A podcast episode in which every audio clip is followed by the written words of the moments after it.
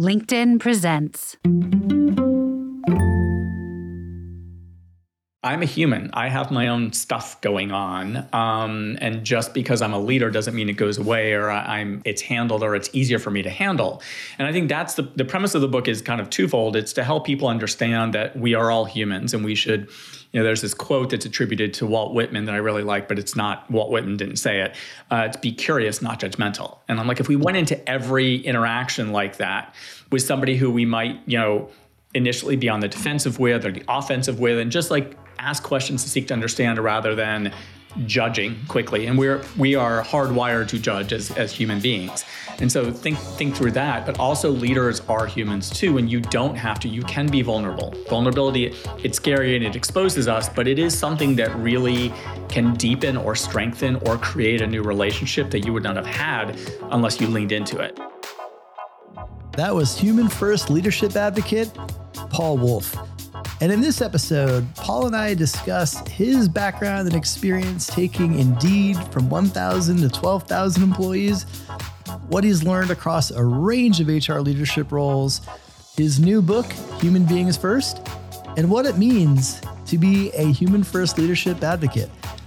We also get into a shared experience we didn't know we had about losing our mothers in our 20s and how that shaped our outlook on life. And we'll be back with all of that and more right now. All right, let's say you're a company looking for a strategic partnership to help you transform your people operations. You know you've got dozens of options out there, but here's why Amplify is the best one. Amplify consults and advises on what it takes to build modern people teams, from the kickoff to weekly update meetings to interview coordination and every step in between. This helps them clearly understand your work style, culture, and needs so they can be a deeply informed advisor throughout the engagement.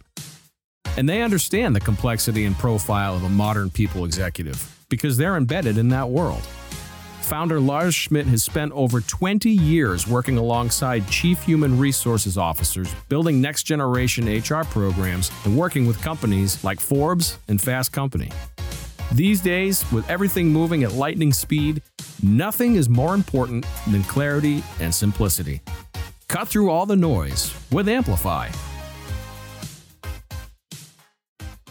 Hey everyone, welcome to the Redefining Work podcast. I am your host, Lars Schmidt. Today, I'm joined by my friend Paul Wolfe. Paul is a CHRO multiple times over. He is a leader in the HR space. He is an author. He's a podcast host. He's a really solid guy. And I'm really excited to spend the next half hour with him talking about his career. So, Paul, Thanks for coming on, man. I'd love to have you just open with a uh, intro for the audience. Great. Thanks so much for having me, Lars. You know, I, I followed your work for years uh, when I was on the corporate side, and now that I'm not, I, I follow it more to get to get inspired by it. Um, I'm a human first leadership advocate. I spent a bunch of years at a bunch of different companies running HR. Um, lastly, Indeed, for almost eight years, I've been helping them grow from 1,000 employees to 12,000 employees and revenue at the same time. Um, I left at the beginning of last year and uh, decided I was going to write a book called Human Beings First. And really, its focus and the, the work I do now is focused on helping leaders understand that they're humans as well and they don't need to be an imposter. They don't need to, you know, they can't be they, they don't need to be concerned about having their employees see them sweat or not having an answer or having a mental health challenge or some other life challenge, like we're all human beings. That's what my book is about. We're all the same in that way. Um, and I think leaders that are more vulnerable and make sure that people are seen and heard and, and can see themselves in a leader create a more encouraging environment, more loyal employees, more productive employees, a better kind of work unit, if you will. So I'm kind of on this path of how can I help make things better for more than one company, more than one group of leaders in talking to them and helping them think through things, um, advising some companies and a little bit of everything. I guess my whole career kind of like all together now. yeah. Well, that, I mean, that, that, that's a long path and there's a lot of different elements in that path I want to get into, but I want to start at the beginning. And I mean the beginning, the beginning. You know, take me back to your childhood. Like, what was what was young Paul like? Oh God. Um, so I am an introvert, um, big time. I will flex into an extrovert for conferences or if I'm speaking or things like that, but then it, it, kind of sucks the energy out of me. So I got tagged in school as being like standoffish and aloof and kind of stuck up, which was not the case. Um, I was, uh, my parents got divorced when I was very young, four or five years old. My mom was a school teacher in, I grew up in Miami, Florida. Um, she taught in the same school for 32 years, made far too little money, just like teachers do today. So if there's ever a time that eh, you know I can talk about teachers getting paid more, I take the opportunity. So I just made that plug. Um, I came out as gay when I was 15, and that wasn't a really popular thing in 1982 in Miami. Um, and you know it was fine it's who i am it doesn't define me. It's just it's a chapter in the book of paul. Um, sadly my mom was killed when i was 25 in a, in a car accident uh, like a mile from our house. And they always say the worst accidents happen close to home. So i've lived that. I think that changed my perspective in general on things. Like I'm not going to miss an opportunity to take a trip or take time off. You know, we talk about self-care and PTO and people not taking PTO and leaders need to mirror that behavior and show that behavior so their, their teams mirror it. Um, that's never been an issue for me. Like I, I, I do that. I think it's because I was, you know, at 25 realized like, shit, I could be gone tomorrow. Like my mom was. Um, and I want to have a, you know, good, good life, no matter how long or short it is. Um, you know, I don't know. That's that's it. Uh, I I went to University of Miami for a year on a full ride scholarship and quit, and my mom did not appreciate that. there was some there was some pleasant uh, exchange of words between the two of us, but I just I don't know. I think it she expected, and this isn't a dig on her because I appreciate this part of her now that I'm an adult. Um, you know, A's if there was a B on a report card or on a term paper or something, there was a long conversation about it because she was an educator and it was so important to her. And at that time, college was important. I think it's still important today, depending on the field you're going in. I don't think it's as important or it shouldn't be as important. Um, but I got through that and then I finished school and um, I ended up becoming a head of HR after being a head of customer service. So I didn't grow up in HR. Um, and then we get to, you know, 20 something years of doing that. And here I am today chatting with you. Yeah. I mean, it's interesting. We, uh, I appreciate you sharing that, and um, I appreciate you sharing that about your mom specifically. I think I, I was uh, 25 when I lost my mom as oh, well. Her wasn't suddenly she'd been battling multiple sclerosis for over a decade. I'm sorry. Um, so it was a gradual process, but it was, you know, it's interesting hearing you describe that, and I I can relate to it in the sense that it. I think when you're young, and 25 is still pretty yeah. young, certainly if you're younger even, but I think then you're you're an adult, right? Like you're yeah. you're a young adult, but you, you're an adult. You kind of know you're still figuring out who you are, but you have a sense of who you are, um, and that experience, that kind of unique uh, trauma to go through does give you an outlook on life that uh, in time, at least for me, I learned to really appreciate. You know, the fact you mentioned, you know, you'll you'll take the trip, you'll you'll take the PTO. This, uh, you know, I don't want to use YOLO, but I guess you know it's it's a broad audience, so why not? We'll throw it out there. I mean, YOLO, right? Like no tomorrow's never guaranteed. It's very you, true. You never really know, and it, there's a certain freedom that comes with that. Like there's a lot of pain, and I don't want to dismiss any of that because that's absolutely real. But I think on the other side of that, there's this there's a bit of this freedom and this different outlook on life that I don't think people who haven't experienced that trauma and loss can appreciate or understand or even connect to in the same way. And I'm wondering if you felt the same way uh, through that tragedy uh, on your end. Uh, no, I, I, think I think you're right. You do a good job of describing it. Like you don't like there. There's the there's the the the sad and bad part of it, and we all figure out ways to to deal with that. Um, oddly, mine is especially when it when it was more recent, talking about what happened kind of in detail, and that was my way of compartmentalizing, like getting through it. Um, but I think that as I, you know, at first you don't know what how it how it impacts you because it takes a while, and you got to get through the trauma of what just happened. I was an only child. I lived at home. Like we had a great relationship. You know, it was like it, it was it's interesting being older now. My husband unfortunately lost his mom during COVID and his dad just a year ago, um, a couple days ago actually, and um, they were both in their eight, late 80s, early 90s, and it's it's different, but it's still a tra- It's still sad. Like death, sadly, is is part of life. Um, but I think about you know he eh, with his mom, he was battling. It was during COVID, the peak of COVID, and he was like battling back and forth about do I go? They lived in Columbus, Ohio. We live in New York. Do I go? Do I don't? And I'm like, I said to him, I said, his name's Drew. I said, Drew, I said, if you don't go, I will go. I said, because if I got the opportunity to spend 30 minutes with my mom before she died, like that would be golden. Like I'd give up a lot if I had that opportunity. I'm like, you yeah. got, you know, she was not in hospice yet, but on the way there. And we knew it wasn't much longer. And I said, go. And he's like, but I'm like, drive. It's nine hours. Like it's fine. Like we can quarantine. Like we'll figure it out. Cause we, it was, you know, we didn't know a lot. It was March of 2020. So it was the beginning of all this. Um, and he did it, and he's like, "Thank God," because he got to spend the last ten days of her life sitting with her.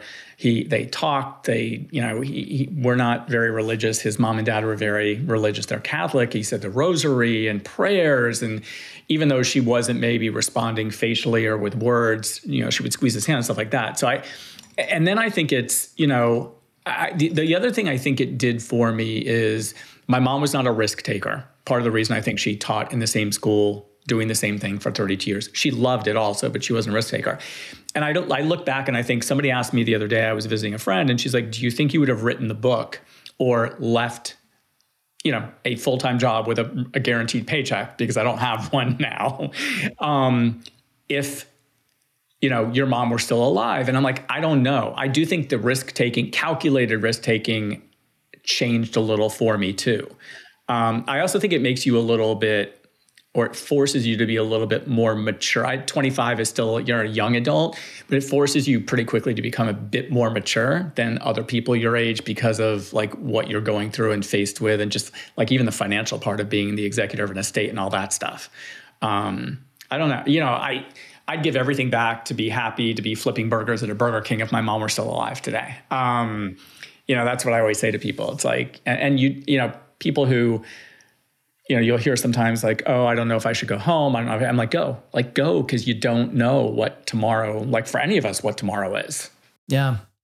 Yeah. I, am that's such great advice. I'm glad that you steered you in that direction because, again, that's time. If you wouldn't have done that, that would have been just gnawing at him, I imagine, for, you know, perhaps the rest of his life, wondering if that, you know, if, if, if only he could have gone. And like, again, you never get those moments back. And so I think, uh, right.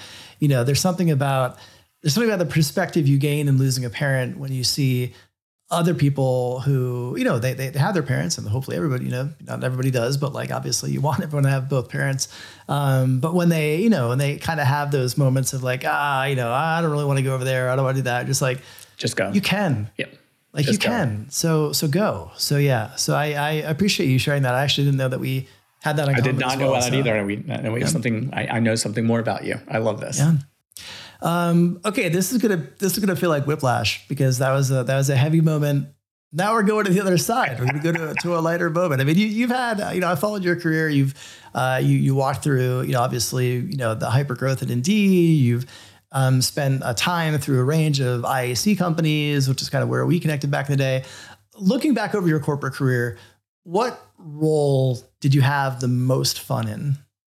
Um, I think when I was head of HR at Match.com uh, for a couple reasons. Um, it was so I was there from that was an IAC company. I was there from 2003 to 2007.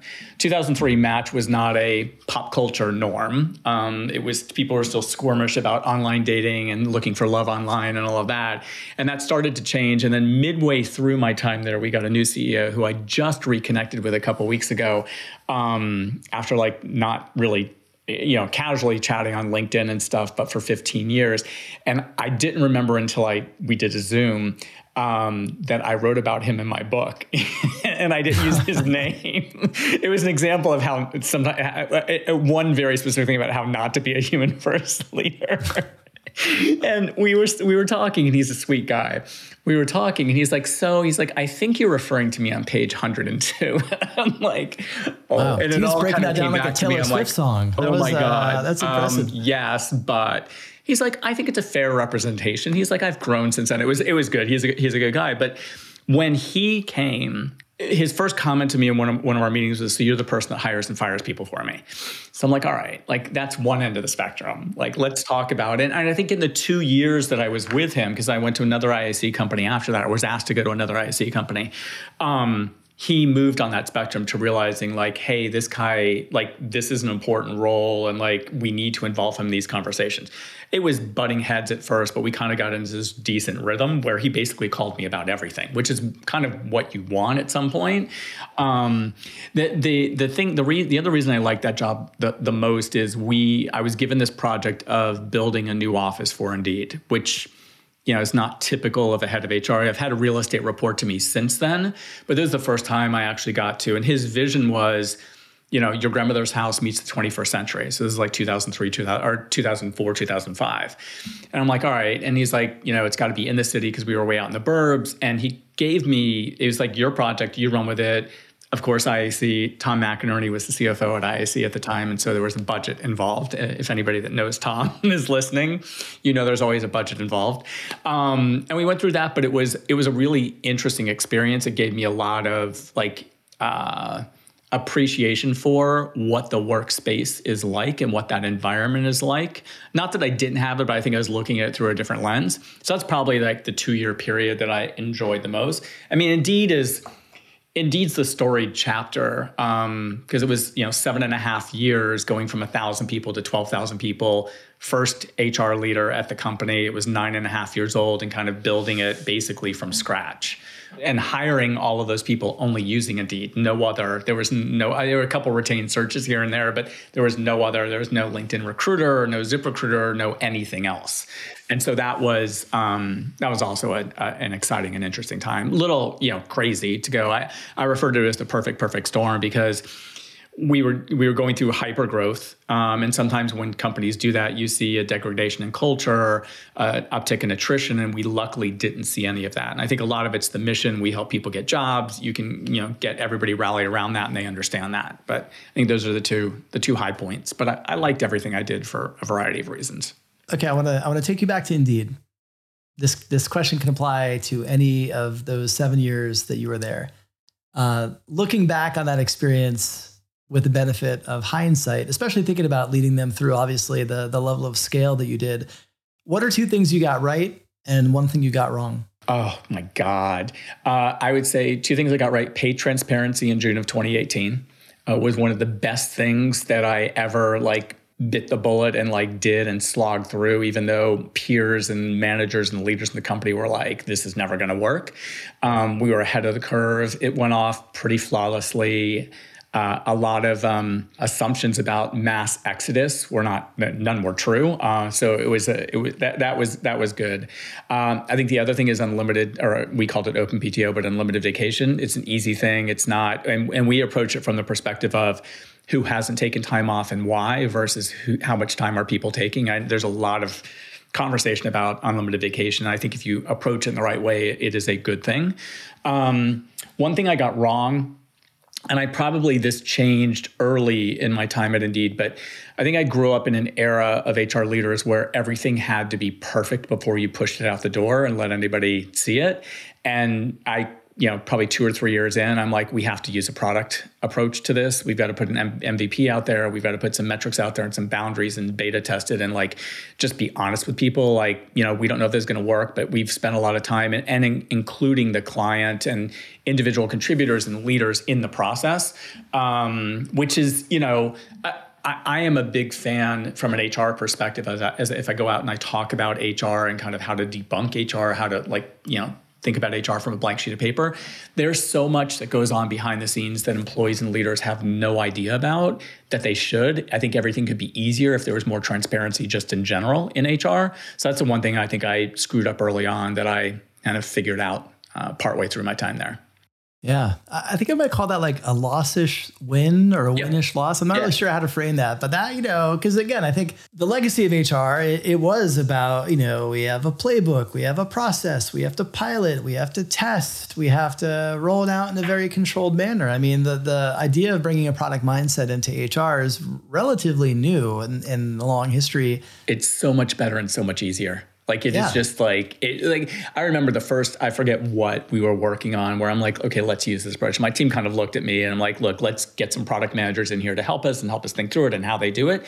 And that was like, you know, you look back on it, at, you do the post mortem after you did it, and I'm like, this was so much better. There wasn't all this angst when you rolled it out. There wasn't all this lack of adoption. Like you're you're buying adoption while you're involving them in the process and throwing ideas out at them, and it's I just look, I, I think it's better. It's easier. It's more collaborative, and you get a.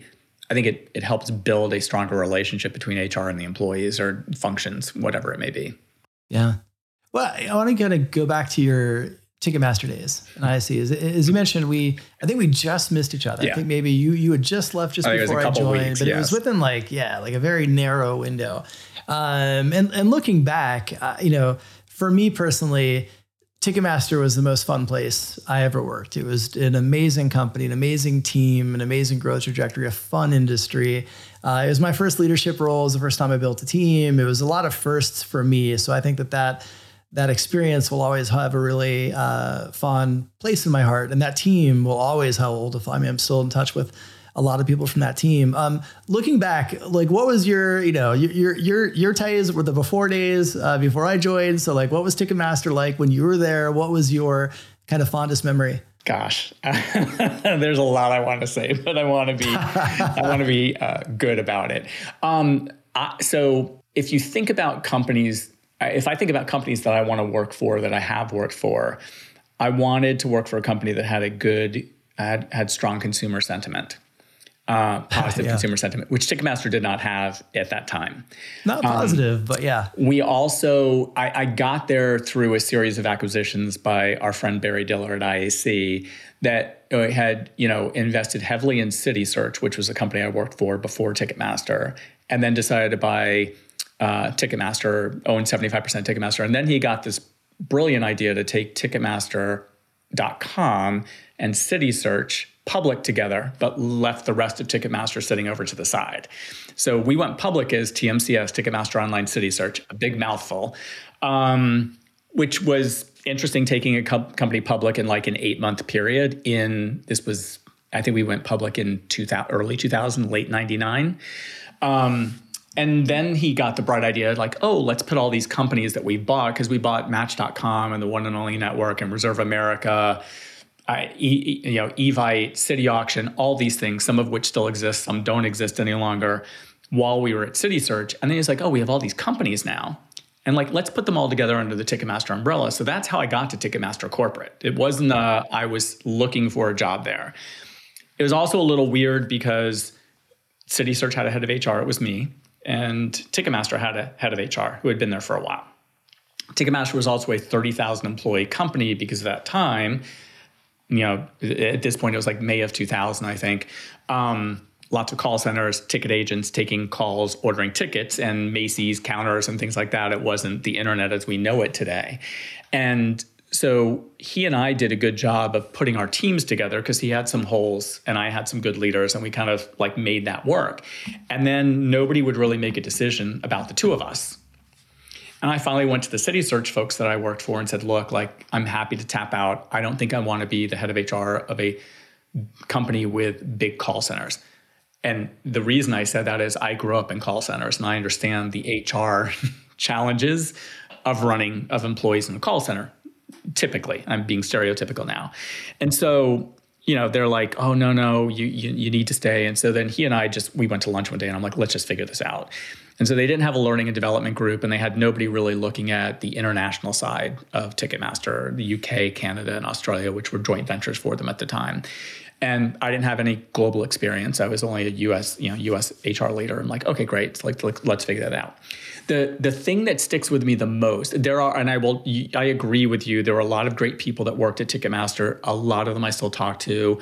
Bringing HR teams together, it was a little bumpy bringing two companies together a dot com company that lost a lot of money and a ticketing company that made a lot of money but whose technology was held together with scotch tape and duct tape there was a lot of oil and water in meetings because we would get pointed to and like well you're the people that lose $20 million a year we make and you know ticketmaster at the time was printing money for barry diller And so there was a lot of that angst going on. So it wasn't, I don't think it was the best, I didn't work there at the best time. Um, the, the one negative thing that's, that stands out to me is we get there, we move from our office. We were at City Search in Pasadena. At the time, Ticketmaster was in Koreatown, Wilshire and Western in LA, not on Sunset Boulevard where it is now. And um, we, you know, somebody somebody comes down and gets me on our first day, me and the, the, the HR team I had, we get taken up to this suite of offices in HR, and there's a space for all of us, you know, cubicles and offices, whatever the case may be. But it was behind this locked door because we shared a floor with the uh, like technology floor. So all of the servers and everything were there. And so I was kind of like, I kind of let, you know, I was getting through my first day and trying to get the lay of the land and trying not to piss anybody off because we were in their home. You know, you're trying to be, and like on my second or third day, I asked somebody, like a Ticketmaster HR person, I said, so I said, if an employee wants to come see an HR business partner or somebody in HR to talk about something in a space outside of, you know, their floor, wherever they may be, how do they get here? Well they can't because we only only us and technology our key cards can get into this floor. And i said so you know they'll call and we'll go meet them at a conference room on the floor. I said but what do they want to talk about their manager? They don't want their manager I, I was so so anti people I was just like, oh my God. And so what I ended up doing was like I like found a desk on some other floor and I like my office was there. And like if I was having a meeting with HR folks or whatever, I do it there. But most of the time I would be like hanging out. And I think I got it on the city search floor because I felt comfortable there. So that's the one I was like, this just doesn't make sense to me the positive thing was just the people that worked there who were even the, the ticket and, and the oil and water thing went away after a while. Like we all figure like it's it's this is what it is. Like we don't have a choice anymore. Um, and so kind of leaning into that and understanding that and learning more about that business and just the amazing like I remember Terry Barnes was the CEO, he became the chairman, although we weren't public I remember I interviewed briefly with him, like when we were bringing these two companies together, and it was a very nice conversation. And I remember spending time with him, and just the he he was so amazing at building relationships with artists who can be cantankerous, challenging. They adored this man. They adored the ground that this guy walked on. It's not like it is today with Taylor Swift, you know, stuff going on. Like there were blips and it wasn't, you know, we weren't selling tickets as much online, certainly as they are now. But there were times where stuff would happen and somebody would get their nose out of joint and, and Terry would go in and just fix the problem because that's who he was. And he had these stories that were insane of parties he's been to. It's just like it's just meeting people like that and hearing how this company was this little ticketing company that grew into this behemoth. Um, and then I think as time went on, because I was there for I was there from 2000 to 2003 in the combined company, and then Diller got the bright idea, like, oh, let's create a you know online dating vertical, let's create a ticketing vertical, let's create a retail vertical, and so then we all split out again, and that's when I went to Match.com. Um, but it was just understanding kind of their relationships with these artists and what they do and then going to see you know everybody like oh you get tickets for free. Like no we paid full price for tickets. Um, right. if you knew the person that you submitted your form to to get a ticket and you were friendly with her, sometimes you get a really like I, I, you know I was in like the second row to see Billy Joel and Elton John together at the Staples Center um, and stuff like that, and so you got to experience the, like these amazing you know artists in in a really great way. So I like I I'm glad I worked there because of who I knew and what I got to do and what I got to learn. Um, it wasn't a company that I like. That's the one company I would not put my business card on my luggage because like at match.com it was like you'd hear the flight attendant while you tell the story i met my boyfriend my we're getting married you know you know good story ticketmaster that i had it on for the first like couple weeks and be, you hear these horror stories about service fees and like seats not being uh, they're obstructed view and like i'm like i'm taking my my business card off my luggage because i don't want to like in a confined environment have to be forced in these conversations. HR leaders today are under immense pressure to deliver results for the business navigate new social and business climates, and build adaptable people programs built for these dynamic times. We're often asked to do more with less. The new world of work requires new ways to learn and develop our capabilities as HR and people practitioners. The Amplify Academy was built from the ground up to help people leaders efficiently and effectively connect with diverse learning needs for today and tomorrow. The Amplify Academy provides you with highly curated resources, exclusive content, courses, and a community designed to help people leaders effectively support your organization and each other. There are two components to the Amplify Academy the Amplify Academy Learning Lab and Community, and the Amplify Academy Leadership Development Cohorts. The Learning Lab and Community includes an AI learning platform that includes a range of courses, resources, templates, presentations, reports, and more to support the learning needs of today's HR and people practitioners. The Learning Lab subscriptions also include access to the Amplify Academy Slack community, a purpose designed community to help you build your network equity and connect, collaborate, and grow your network with peers around the world. The Amplify Academy cohorts are four week immersive peer learning programs designed to help you build the leadership skills and network you need to lead successful teams in the new world of work. Cohort students learn from world class guest instructors, with past instructors including Katie Burke, Katarina Berg, Lynn Oldham, Pat Wadors, Claude Silver, Nellie Peshkov, and so many more. Want to supercharge your people team? Be sure to check out the Academy for Teams product. It's designed to give your people teams access to all 450 plus resources in the Learning Lab and build their network equity in the Slack community, as well as their leadership ability in the Amplify Academy cohorts. You can learn more about all of this at amplifytalent.com slash academy. Now, back to the show. I mean, the amount of times you had to get cornered into describing the economics of ticket fees and charges and what goes to the artist, and I'm just like, I, am like, I, I, feel like I'm a spokesperson yeah. for ticketing economics. Yes, so yes, yeah, I can relate to that. Um, yeah, I, I, appreciate the you know the story and the kind of uh, the walk down memory lane. Uh, let's fast forward to today. You know, so human first leadership. I know this is really where you've been focused on. Obviously, it's the core principle of your book. What is it? How, how do you describe it? So it's it basically is just uh, the, the premise is the universal truth is we're all human beings and that's the one thing that makes us the same no matter what we look like what color our skin is how we talk how we dress who we're married to who we love whatever the case you can add any dimb category in there we are all the same because we all need food and water you think of maslow's hierarchy of needs but we're we are all the same i think for a long time like i i worked at ge during the jack welch era early in my career. And I was lucky enough because I was in a rotational program to attend four different classes at Crotonville, like the storied GE university, if you will.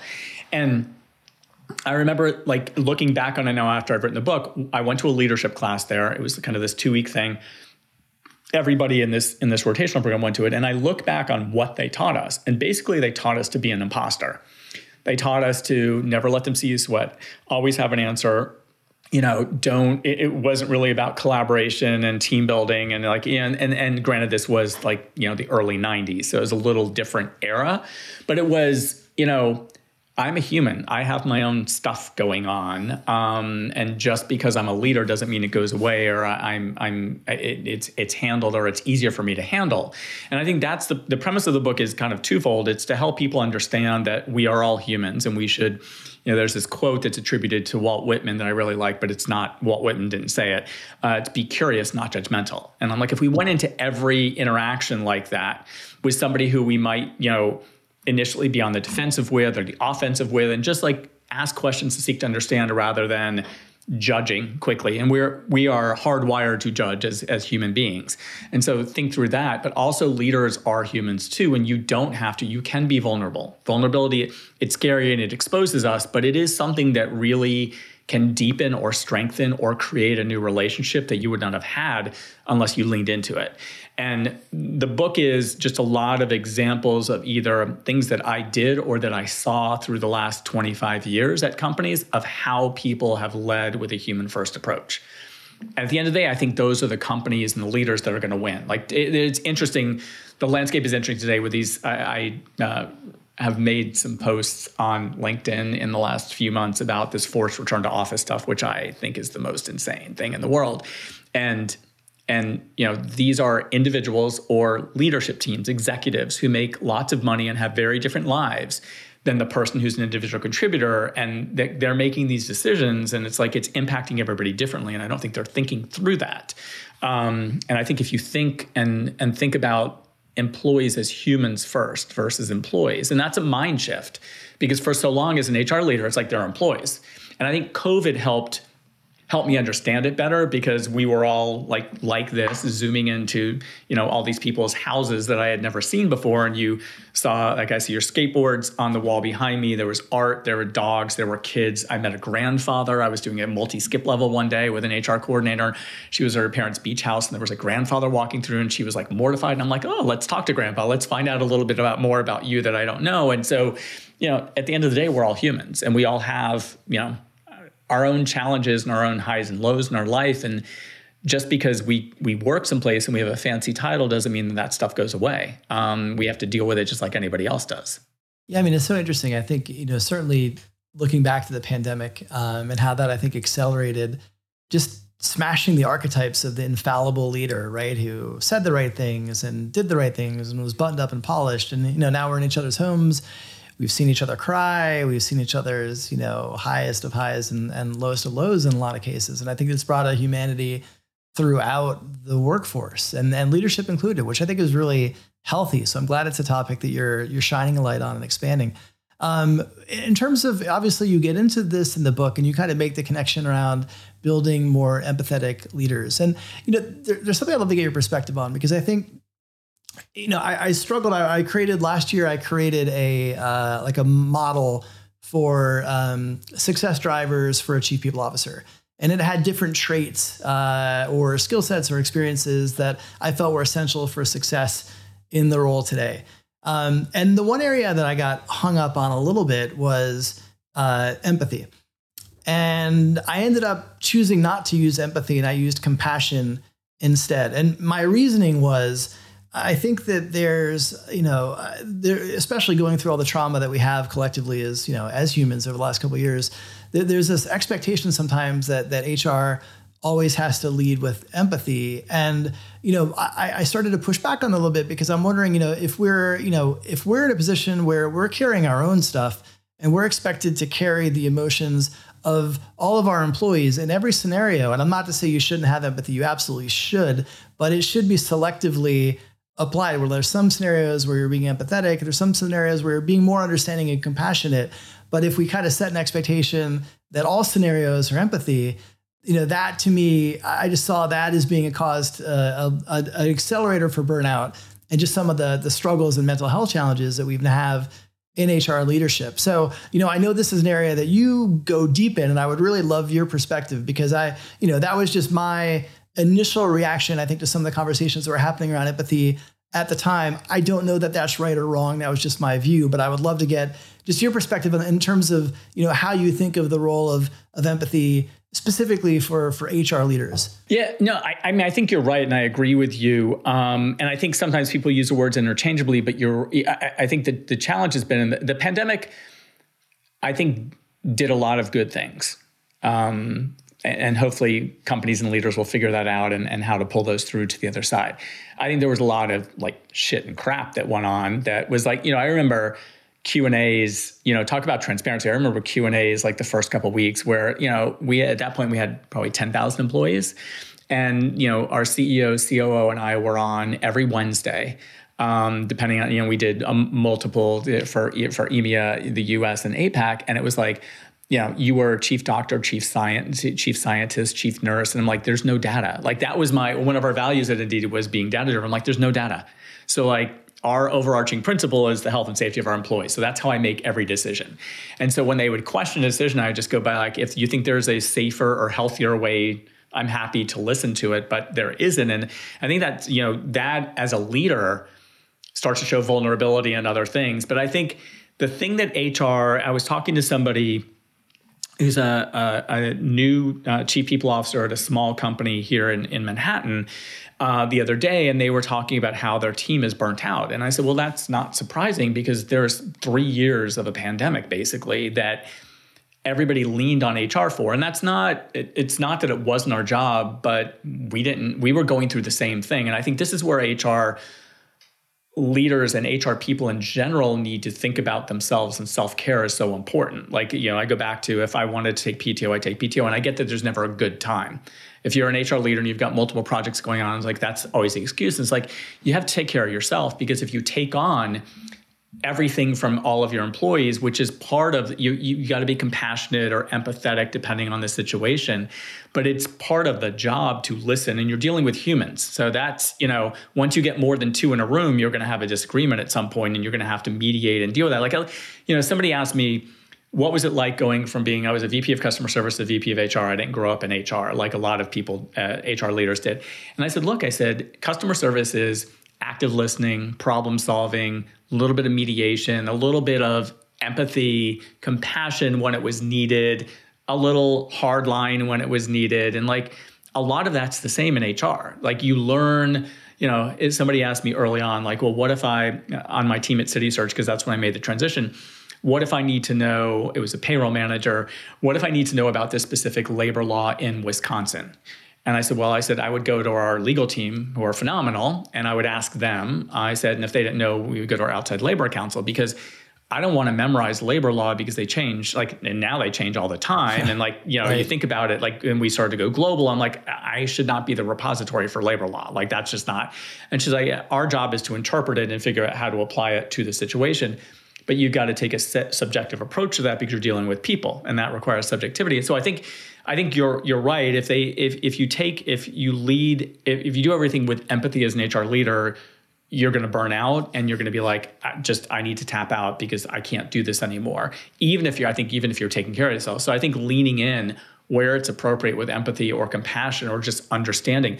A lot of times i've learned over the last almost 25 years people just want somebody to hear them like they don't they may not need you to solve a problem or they may just want to like get a lot of times if you go in i got to solve this i got to fix this like just listen.